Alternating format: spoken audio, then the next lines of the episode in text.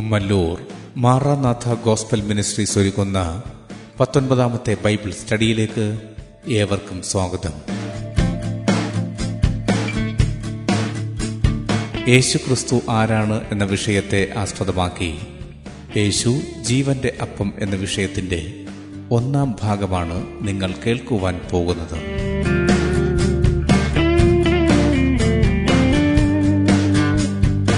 ക്ലാസുകൾ എടുക്കുന്നത് brother Sunil Kumar C G. അന്വേഷണങ്ങൾക്ക് nine double four seven two zero double six eight zero.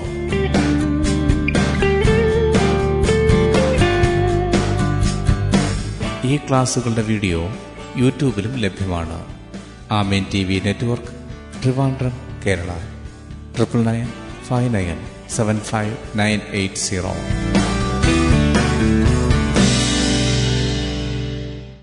ദൈവത്തിന്റെ അതിപരിശുദ്ധമായ നാം വാഴ്ത്തപ്പെടുമാറാകട്ടെ യോഹന്നാന്റെ സുവിശേഷം ആറാമത്തെ അധ്യായം. അതിന്റെ മുപ്പത്തിയഞ്ചാമത്തെ വാക്യത്തിൽ തന്നെ അനുഗമിച്ച പുരുഷാരത്തോട് യേശുക്രിസ്തു ഇങ്ങനെ പറയുന്നുണ്ട് ഞാൻ ജീവന്റെ അപ്പമാകുന്നു. യേശുക്രിസ്തു സ്വയം പരിചയപ്പെടുത്തുകയാണ്. ഞാൻ ജീവന്റെ അപ്പമാകുന്നു. ഇത് വളരെ വ്യത്യസ്തമായ നിലവാരത്തിലുള്ളൊരു പരിചയപ്പെടുത്തലാണിത്. ഞാൻ ജീവന്റെ അപ്പം. നമുക്കറിയാം നമ്മുടെ ശരീരത്തിന് ആഹാരം ആവശ്യമാണ് ദാഹത്തിന് ജലം ആവശ്യമാണ് പക്ഷെ ഇവിടെ യേശു പറയുന്ന കാര്യം ഞാൻ ജീവന്റെ അപ്പമാണ്. ജീവന്റെ അതോടൊപ്പം തന്നെ യോഹന്നാന്റെ സുവിശേഷം പത്താമത്തെ അധ്യയം അതിന്റെ പത്താമത്തെ വാക്യത്തിൽ യേശു ഇങ്ങനെ പറയുന്നുണ്ട്. മോഷ്ടിക്കുവാനും അറുക്കുവാനും മുടിക്കുവാനും അല്ലാതെ കള്ളൻ വരുന്നില്ല. അവർക്ക് ജീവൻ ഉണ്ടാകുവാനും സമൃദ്ധിയായി ജീവൻ ഉണ്ടാകുവാനും അത്രേ ഞാൻ വന്നിരിക്കുന്നത്. യേശു ഇവിടെ പറയുന്നു ജീവൻ ഉണ്ടാകുവാനും സമൃദ്ധിയായ ജീവൻ ഉണ്ടാകുവാനും നമുക്കറിയാം നമ്മൾ ഈ ഭൂമിയിൽ ജീവിക്കുമ്പോൾ നമ്മുടെ ശരീരത്തിന്റെ വളർച്ചയ്ക്ക് ആരോഗ്യത്തിന് ഉന്മേഷത്തിന് വ്യത്യസ്തമായ നിലവാരങ്ങളിലുള്ള ഭക്ഷണ പദാർത്ഥങ്ങൾ ആവശ്യമാണ്. വൈറ്റമിനുകൾ ആവശ്യമാണ്. എന്നാൽ യേശു ഇവിടെ പറയുന്ന വസ്തുത നമ്മളാരും അധികം പ്രാധാന്യം കൊടുക്കാത്ത നമ്മളാരും അധികം ചിന്തിക്കാത്തൊരു വസ്തുതയാണ് യേശു പറയുന്നത് ഞാൻ ജീവന്റെ അപ്പമാകുന്നു ജീവന്റെ അപ്പം. നമുക്ക് ജീവനുണ്ട്. നാം ജനിച്ചപ്പോൾ തന്നെ നമ്മളിൽ ജീവനുണ്ട്. മരിക്കുന്ന നാളിൽ ആ ജീവൻ നമ്മളെ വിട്ടുപോകും. എന്നാൽ ഇവിടെ യേശു പറയുന്ന കാര്യം ആ ജീവന്റെ അപ്പമാണ് താനെന്നാണ്. ഈ ഭാഗം നമ്മൾ വളരെ ശ്രദ്ധയോടെ ഒന്ന് പരിശോധിക്കേണ്ടതും മനസ്സിലാക്കേണ്ടതും ആവശ്യമാണ്. കാരണം യേശുക്രിസ്തുവിനെ കുറിച്ച് ഇന്ന് ലോകം പലതരത്തിലാണ് വിലയിരുത്തുന്നത്. ചിലർ പറയുന്നു യേശുക്രിസ്തു മതപരിവർത്തനത്തിന് ആഹ്വാനം ചെയ്യുന്നു. വേറെ ചിലർ പറയുന്നു യേശുക്രിസ്തു വിപ്ലവകാരിയ. അങ്ങനെ പലതരത്തിൽ യേശുക്രിസ്തുവിനെ കുറിച്ച് അഭിപ്രായം പറയുന്നവരുണ്ട്.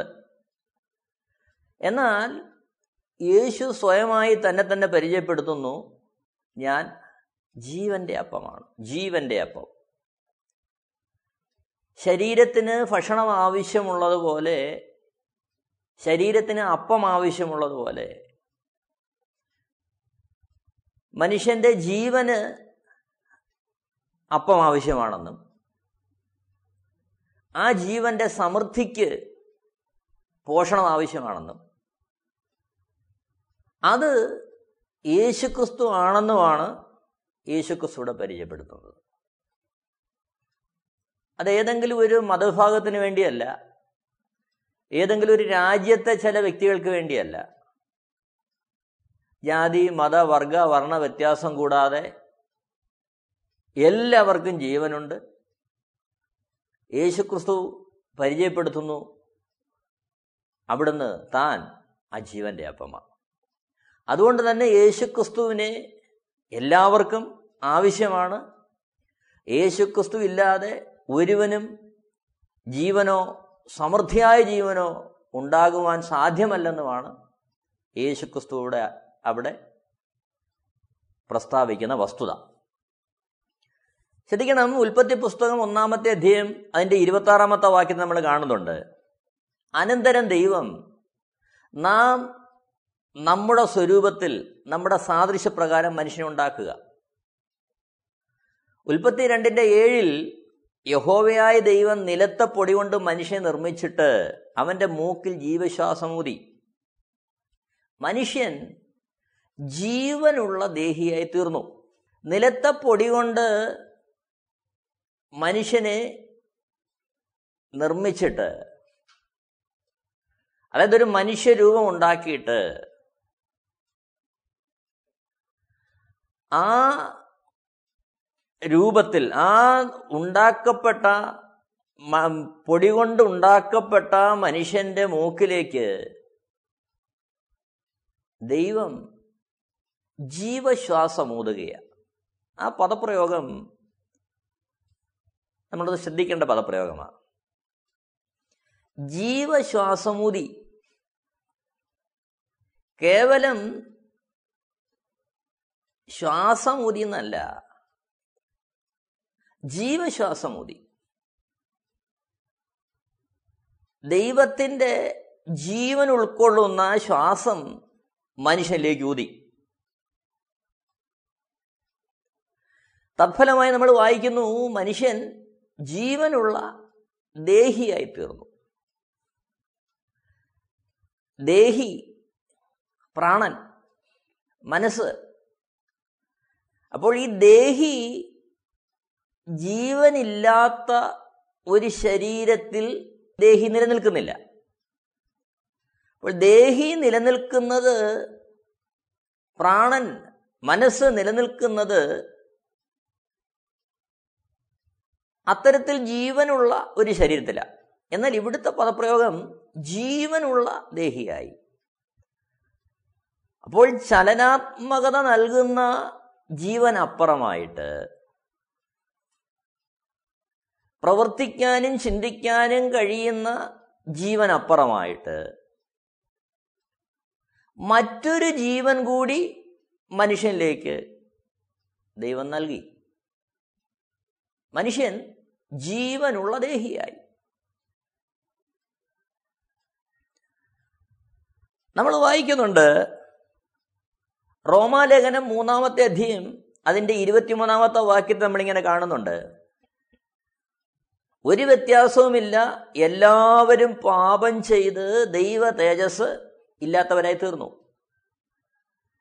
അപ്പോൾ പാപം ചെയ്യുന്നതിന് മുമ്പ് മനുഷ്യന് തേജസ്സുണ്ടായിരുന്നു.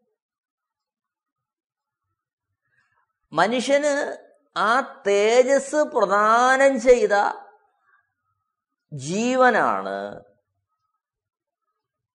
ദൈവം മൂക്കിലേക്ക് ജീവശ്വാസം ഊതിയപ്പോൾ മനുഷ്യന് പകർന്നു കിട്ടിയ ആ ജീവൻ. തേജസ്സുള്ളവനാക്കി മനുഷ്യനെ മാറ്റുന്ന ജീവൻ. ആ ജീവനെ ആ ജീവൻ പ്രാപിച്ച ആ മനുഷ്യന് ആദാമിന് ഇന്ന് നാം കാണുന്നത് പോലെ മരണമുള്ള ഒരവസ്ഥ ആയിരുന്നില്ല. ദൈവ തേജസ്സിൽ ദൈവത്തോടൊപ്പം വാഴുവാൻ ദൈവത്തോടൊപ്പം ദൈവ സാന്നിധ്യമറിഞ്ഞ് ദൈവത്തിന്റെ ശബ്ദം കേട്ട് ആ ദൈവിക സാന്നിധ്യത്തിന്റെ സന്തോഷവും സമാധാനവും സുഖവും അനുഭവിച്ച് ഭൂമിയെ വാഴുക എന്ന തരത്തിലായിരുന്നു ആദാമിനെ ദൈവം സൃഷ്ടിച്ചത്. അപ്പോൾ ചനലാത്മകത നൽകുന്ന ഇപ്പോഴുള്ള ഈ ശരീരത്തിന് അപ്പുറമായി അല്ലെങ്കിൽ ഇപ്പോൾ നാം അനുഭവിക്കുന്ന ഈ ജീവൻ അപ്പുറമായി തേജസ് പ്രദാനം ചെയ്യുന്ന ഒരു ജീവൻ കൂടി എന്റെയും നിങ്ങളുടെയും പൂർവപിതാവായ ഒന്നാമത്തെ മനുഷ്യന് ദൈവം നൽകി. റോമാലേഖനം എട്ടാമത്തെ അധ്യയം അതിന്റെ പത്താമത്തെ വാക്യം. ക്രിസ്തു നിങ്ങളിൽ ഉണ്ടെങ്കിലോ ശരീരം പാപം നിമിത്തം മരിക്കേണ്ടതെങ്കിലും ആത്മാവ് നിമിത്തം ജീവനാകുന്നു. അപ്പോൾ ഈ ശരീരം മരിക്കേണ്ടതാണ്. എന്നാൽ ആത്മാവ് നിമിത്തം ജീവൻ. അതായത് ദൈവത്തിന്റെ ആത്മാവ് പകർന്നത് നിമിത്തം മനുഷ്യനുണ്ടായ ഒരു ജീവൻ. ക്രിസ്തു നിങ്ങളിൽ ഉണ്ടെങ്കിലോ? അത് ക്രിസ്തു നിമിത്തം ഉണ്ടാകുന്ന ഒരു ജീവനാണ്. യഥാർത്ഥത്തിൽ ഏതൻ തോട്ടത്തിൽ നാം നമ്മുടെ സ്വരൂപത്തിൽ മനുഷ്യനെ ഉണ്ടാക്കുക എന്ന് ദൈവം പറയുമ്പോൾ അന്ന് മനുഷ്യനിലേക്ക് പകർന്നത് ദൈവാത്മാവ് നിമിത്തമുള്ള ഈ ജീവന. അതുകൊണ്ടാണ് മനുഷ്യന് ദൈവ തേജസ്സും ദൈവിക സാന്നിധ്യവും ദൈവത്തോട് ഇടപെടാനും ഒക്കെ പ്രാപ്തി ഉണ്ടാകുന്ന തരത്തിൽ ഒരു ഘടനയുണ്ടായത്. യഥാർത്ഥത്തിൽ നാം ഇന്ന് കാണുന്ന അവസ്ഥയിലായിരുന്നില്ല ദൈവം. എന്റെയും നിങ്ങളുടെയും പൂർവപിതാവായ ഒന്നാമത്തെ മനുഷ്യനെ ദൈവം സൃഷ്ടിച്ചത്.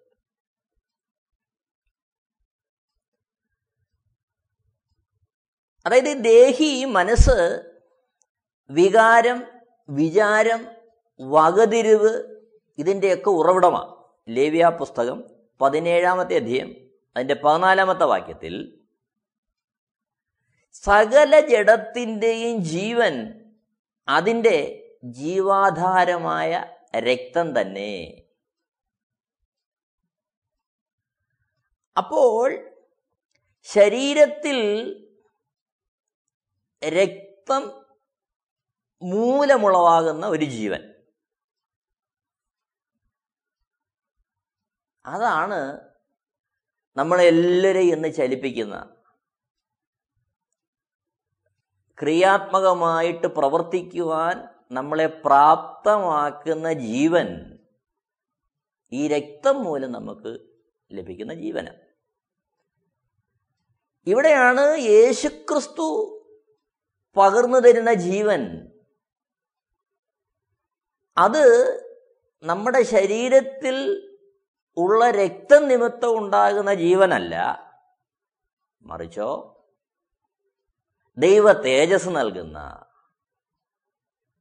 ദൈവിക ചിന്തകൾ നമ്മളിലേക്ക് പകരുന്ന ദൈവിക ജീവൻ.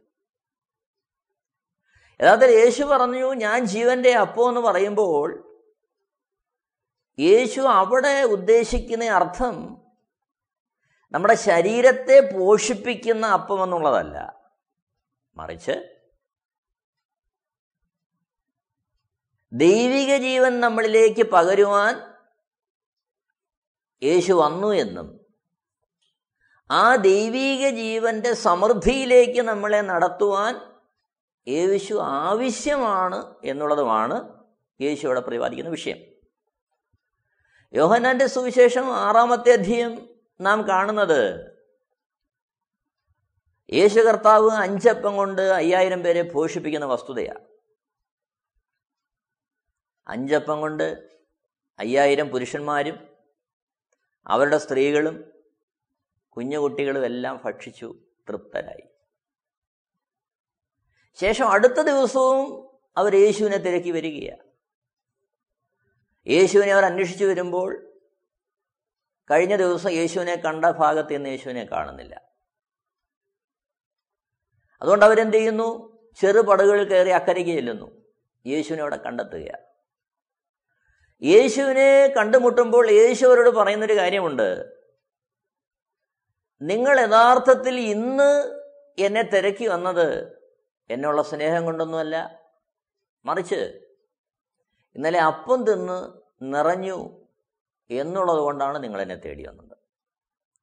അപ്പോൾ യോഹന്നാന്റെ സുവിശേഷം ആറാമത്തെ അധ്യയത്തിൽ യേശുവിന്റെ അടുത്തേക്ക് വന്ന ജനം പറയുന്നുണ്ട് ഞങ്ങളെ മരുഭൂമിയിൽ മോശ പോഷിപ്പിച്ചു. സ്വർഗത്തിൽ നിന്ന് മന്ന ഞങ്ങൾക്ക് വർഷിപ്പിച്ചു തന്നു. ദൈവം അതിന് മറുപടിയായി പറയുന്നു യഥാർത്ഥമായി നിങ്ങൾക്ക് മന്ന തന്നത് മോശയല്ല. മോശയെ മുഖാന്തരമാക്കി ദൈവമാണ് നിങ്ങൾക്ക് മന്ന തന്നത്. എന്നിട്ട് യേശു പറയുന്നുണ്ട് നിങ്ങൾ ഈ അപ്പം തിന്നാൽ മോശ തന്ന മന്ന തിന്നാലും കഴിഞ്ഞ ദിവസം അഞ്ചപ്പം കൊണ്ട് അയ്യായിരം പേരെ പോഷിപ്പിച്ച ആ അപ്പം തിന്നാലും നിങ്ങൾ മരിക്കും. എന്നാൽ നിങ്ങൾക്ക് മരണത്തെ ജയിക്കുന്ന മരണത്തെ അതിജീവിക്കുന്ന ഒരു ജീവൻ ഉണ്ടാകണമെങ്കിൽ അത് യേശുക്രിസ്തുവിൽ നിന്ന് ഒരു ജീവൻ പ്രാപിക്കേണ്ടത് ആവശ്യമാണ്. അതാണ് യോഹന്നാന്റെ സുവിശേഷം ആറാമത്തെ അധ്യായന്റെ മുപ്പത്തഞ്ചാമത്തെ വാക്യത്തിൽ യേശു പറയുന്നത് ഞാൻ ആ ജീവന്റെ അപ്പമാ മരണത്തെ ജയിക്കുന്ന ജീവന്റെ. ദൈവ സാന്നിധ്യത്തിലേക്ക് മനുഷ്യനെ നടത്തുന്ന ജീവന്റെ. ശരീരത്തിന്റെ താൽക്കാലിക ഇഷ്ടങ്ങളെക്കാളും ദൈവത്തിന്റെ ഇഷ്ടം അന്വേഷിക്കുന്ന ജീവന്റെ അവിടെയാണ് ഒരു മനുഷ്യനെ ഭൂമിയിലേക്ക് ദൈവം അയച്ചതിന്റെ ആത്യന്തികമായ ഉദ്ദേശം നിവൃത്തിയാകുന്നത്.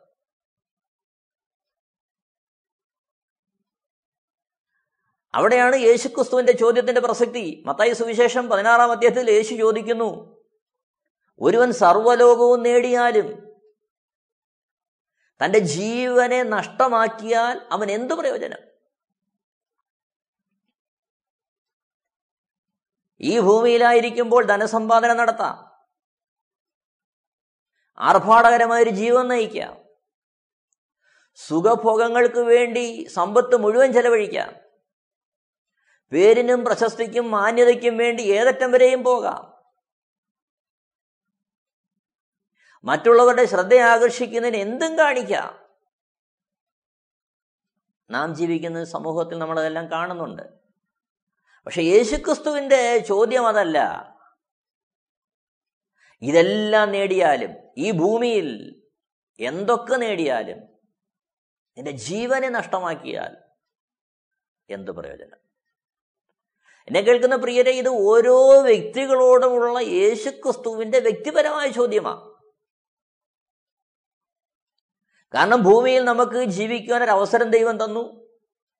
സാഹചര്യങ്ങളെ ദൈവം തന്നു. ചലനാത്മകമായ ജീവൻ ദൈവം നമുക്ക് തന്നു. എന്നാൽ നാം അനുഭവിക്കുന്ന ഈ ആസ്വദിക്കുന്ന ഈ ജീവൻ കൊണ്ട് നിത്യമായ കാലത്തേക്ക് എന്താണ് പ്രയോജനം? പലരും കരുതുന്നു മരണത്തോടുകൂടി എല്ലാം അവസാനിക്കുന്നു. എന്നാൽ യേശു പറയുന്നു മരണത്തോടുകൂടി അവസാനിക്കുന്നില്ല. ഈ ഭൂമിയിലെ ജീവിതം അതൊരുവനെ സംബന്ധിച്ച് വളരെ ചെറിയ ചുരുങ്ങിയൊരു കാലഘട്ടമാണ്. അതിനുശേഷം വരുവാനുള്ള ദീർഘമായൊരു കാലമുണ്ട്.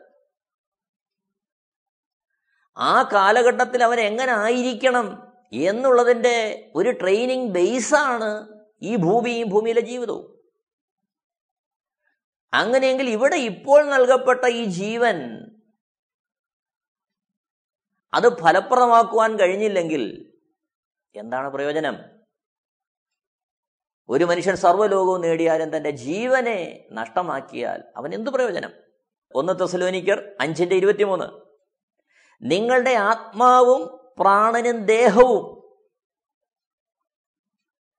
അപ്പോൾ ഇപ്പോഴുള്ള ഒരു മനുഷ്യന്റെ അവസ്ഥയെക്കുറിച്ച് അവിടെ നമ്മൾ വായിക്കുന്നു. അവിടെ അവൻ ആത്മാവുണ്ട് പ്രാണനുണ്ട് ദേഹമുണ്ട് ശരീരമുണ്ട്. വിവേകവും വകതിരിവും വിവേചന ബുദ്ധിയും ഒക്കെ തരുന്ന മനസ്സുണ്ട്. അതോടൊപ്പം മനസാക്ഷിയെ ഉണർത്തുന്ന മനുഷ്യന്റെ ആത്മാവുമുണ്ട്. അപ്പോൾ ആത്മാവും പ്രാണനും ദേഹവും ഇപ്പോഴുണ്ട്. എന്നാൽ അതിലുപരിയായ ഒരു ജീവനെക്കുറിച്ചാണ് യേശുവിന്റെ ഇവിടുത്തെ പരാമർശം. ജീവൻ അത് തന്നെ പല വ്യത്യസ്ത അവസ്ഥയില്ല. മരങ്ങൾ ഓടി നടക്കുന്നില്ല. എന്നാൽ അവയ്ക്ക് ജീവനുണ്ട്. ഭൂമിയിൽ നിന്ന് ജലവും ലവണങ്ങളും വലിച്ചെടുത്ത് അത് വളരുകയാണ്. മനുഷ്യനെ പോലെയോ മറ്റ് ജീവജാലങ്ങളെ പോലെയോ ഓടി നടക്കാൻ ആവശ്യമായ ഒരു ഘടനയല്ല അതിനുള്ളത്. എന്നാൽ നമ്മൾ കാണുന്നുണ്ട് നമ്മുടെ നഗ്ന നൈത്രങ്ങൾ കൊണ്ട് കാണാൻ കഴിയാത്ത ബാക്ടീരിയകളുണ്ട്. അതിന്റെ ജീവൻ വേറൊന്ന. ഫംഗസുകളുണ്ട് അമീബയുണ്ട് പക്ഷി മൃഗാദികളുണ്ട്. ഇതിന്റെ എല്ലാം ജീവൻ വ്യത്യസ്തമാണ്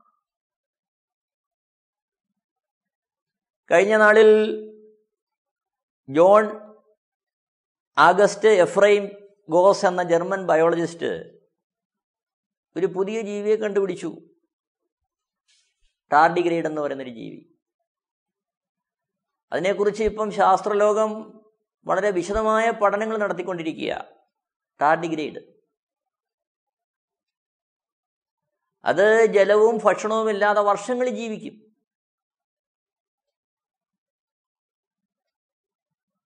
എത്ര ഉയർന്ന ഊഷ്മാവിലും അതിന് ജീവിക്കാൻ കഴിയും. അപ്പോഴങ്ങനെയുള്ള ജീവികളുണ്ട്. അങ്ങനെയുള്ള പ്രതികൂല കാലഘട്ടങ്ങളെ അതിജീവിക്കാൻ കഴിയുന്ന ജീവനുമുണ്ട്. അതായത് നാം ചിന്തിക്കുന്ന തരത്തിലല്ല ദൈവം ഓരോന്നിനും ജീവനെ പകർന്നിരിക്കുന്നത്. ജീവന്റെ അളവിന് വ്യത്യാസമുണ്ട്. അതേസമയം നമ്മൾ ഓർക്കേണ്ടുന്ന മറ്റൊരു കാര്യമുണ്ട്. നമ്മുടെ ശരീരത്തിൽ നിന്ന് തന്നെ ഈ ജീവൻ പോയെന്നിരിക്കട്ടെ. ജീവൻ പോയി നമ്മൾ മരിച്ചു കിടക്കുന്നു. അപ്പോഴും നമ്മുടെ ശരീരത്തിലുള്ള കോശങ്ങളിലെ ആറ്റങ്ങൾ അപ്പോഴും സജീവമാണ്. അതിനകത്ത് ഇലക്ട്രോണും പ്രോട്ടോണും ന്യൂട്രോണും ഒക്കെ ഉണ്ട്. അപ്പോൾ ചലനാത്മകമായ ജീവൻ നമ്മുടെ ശരീരത്തിൽ നിന്ന് മാറിപ്പോകുന്നു എന്ന് വരുമ്പോഴും വേർതിരിച്ചു നോക്കുമ്പോൾ അതിനകത്തുള്ള ഈ ശരീരത്തിലുള്ള ഓരോ കോശങ്ങൾക്കും വ്യത്യസ്തമായൊരു ജീവൻ അതിൽ നിലനിൽക്കുന്നുണ്ട് ഇവിടെയാണ് യേശുക്രിസ്തു പറയുന്ന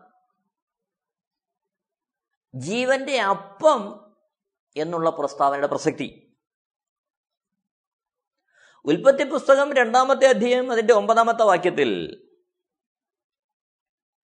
സൃഷ്ടാവായ ദൈവം മനുഷ്യനെ സൃഷ്ടിച്ചതിന് ശേഷം ഏതൻ തോട്ടത്തിലാക്കുന്നതിന് മുമ്പ് തോട്ടത്തിന്റെ നടുവിൽ ജീവവൃക്ഷവും നന്മതിന്മകളെക്കുറിച്ചുള്ള അറിവിന്റെ വൃക്ഷവും യഹോവായ ദൈവം നിലത്ത് നിന്ന് മുളപ്പിച്ചു.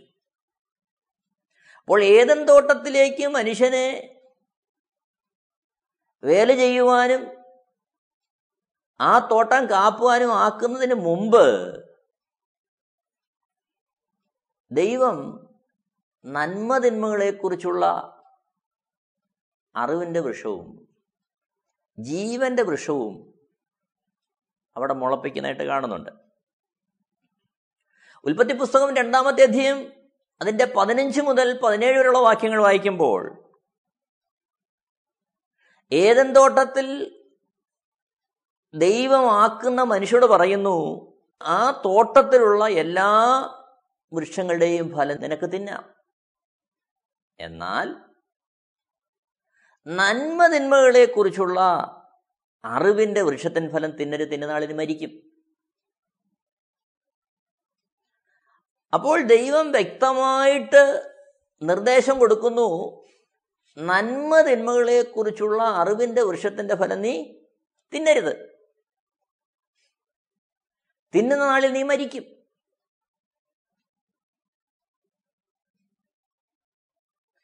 എന്നാൽ ഉൽപ്പത്തി പുസ്തകം മൂന്നാമത്തെ അധ്യയത്തിലേക്ക് വരുമ്പോൾ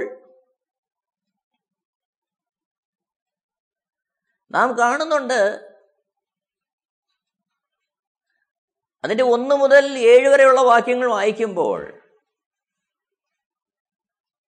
ദൈവം ആദാമിന് തുണയായി നൽകിയ ഹൗവ വൃക്ഷത്തിന്റെ ഫലം തിന്നുന്നു. ഒപ്പം ആദാമിനും ആ വൃക്ഷത്തിന്റെ ഫലം കൊടുക്കുന്നു. ഫലമെന്നുണ്ടായി അവർ നഗ്നരെന്നറിഞ്ഞു. എങ്ങനെ? ദൈവം ജീവശ്വാസം ഊതിയപ്പോൾ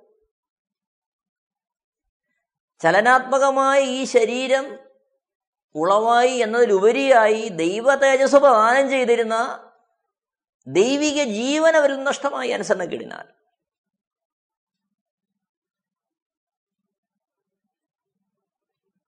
അപ്പോൾ ദൈവ തേജസ് നൽകിയിരുന്ന ദൈവത്തോട് സംസാരിക്കാൻ ദൈവത്തോട് ഇടപെടുവാൻ ദൈവത്തിന്റെ ഒപ്പം നടക്കുവാൻ ഒക്കെ പ്രാപ്തമാക്കുന്ന ദൈവിക ജീവൻ അവരിൽ നഷ്ടമായി. അതിന്റെ റിസൾട്ട് അതിന്റെ പ്രതിഫലനം അവരിൽ ഉണ്ടായത് അവർ നഗ്നരെന്നറിഞ്ഞു. അതായത് ദൈവ തേജസ് നഷ്ടമായി. റോമാലേഖനം മൂന്നാമത്തെ അധ്യയം ഇരുപത്തിമൂന്നാമത്തെ വാക്യത്തിൽ വായിക്കുന്നത് ഒരു വ്യത്യാസവുമില്ല. എല്ലാവരും പാപം ചെയ്ത് ദൈവ തേജസ് നഷ്ടമായി. എന്നെ കേൾക്കുന്ന പ്രിയരെ ദൈവം മനുഷ്യരിലേക്ക് പകർന്ന തേജസ് പ്രദാനം ചെയ്യുന്ന ജീവൻ നഷ്ടമായി.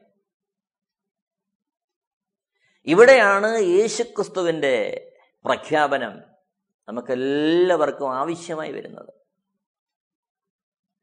യോഹന്നാന്റെ സുവിശേഷം ആറാമത്തെ അധ്യയം മുപ്പത്തഞ്ചാമത്തെ വാക്യത്തിൽ യേശു പറഞ്ഞു ഞാൻ ജീവന്റെ അപ്പമാകുന്നു. യോഹന്നാന്റെ സുവിശേഷം പത്താമത്തെ അധ്യയം അതിന്റെ പത്താമത്തെ വാക്യത്തിൽ യേശു പറയുന്നു അവർക്ക് ജീവൻ ഉണ്ടാകുവാനും സമൃദ്ധിയായ ജീവൻ ഉണ്ടാകാനും അത്രേ ഞാൻ വന്നിരിക്കുന്നത്. എന്നെ കേൾക്കുന്ന പ്രിയരെ യേശു എനിക്ക് നിങ്ങൾക്കും ആവശ്യമാണ് എന്തിന്? സമൃദ്ധമായ ജീവൻ ഉണ്ടാകുവാൻ ഏത് ജീവൻ? എന്റെയും നിങ്ങളുടെയും പൂർവപിതാവായ ഒന്നാമത്തെ മനുഷ്യനെ ഏതൻ തോട്ടത്തിൽ ദൈവം അവനെ നിർമ്മിച്ചപ്പോൾ അവന് നൽകിയിരുന്ന തേജസ് എനിക്കും നിങ്ങൾക്കും ലഭ്യമാകുവാൻ യേശുക്രിസ്തുവിനെ ആവശ്യമാണ്. ആ യേശുക്രിസ്തുവിന്റെ മുമ്പാകെ നമുക്ക് നമ്മുടെ ജീവിതം സമർപ്പിക്കാം. യേശുക്രിസ്തുവിനെ രക്ഷകനം കർത്താവെ സ്വീകരിക്കുവാൻ ഒരു വിശുദ്ധ ജീവിതം നയിക്കുവാൻ നമുക്കൊരുങ്ങാം ദൈവം എല്ലാവരെയും അനുഗ്രഹിക്കുമാറാകട്ടെ. Amen T V network Christian internet channel സുവിശേഷീകരണത്തിന്റെ വ്യത്യസ്ത മുഖം തേടിയുള്ള യാത്ര YouTube and Facebook Amen T V network Trivandrum Kerala. ഞങ്ങളുടെ വിലാസം Maranatha gospel ministries Marankuzhi Kummallur P O Kollam. ആറ് ഒൻപത് ഒന്ന് അഞ്ച് ഏഴ് മൂന്ന്. അന്വേഷണങ്ങൾക്ക് nine double four seven two zero double six eight zero.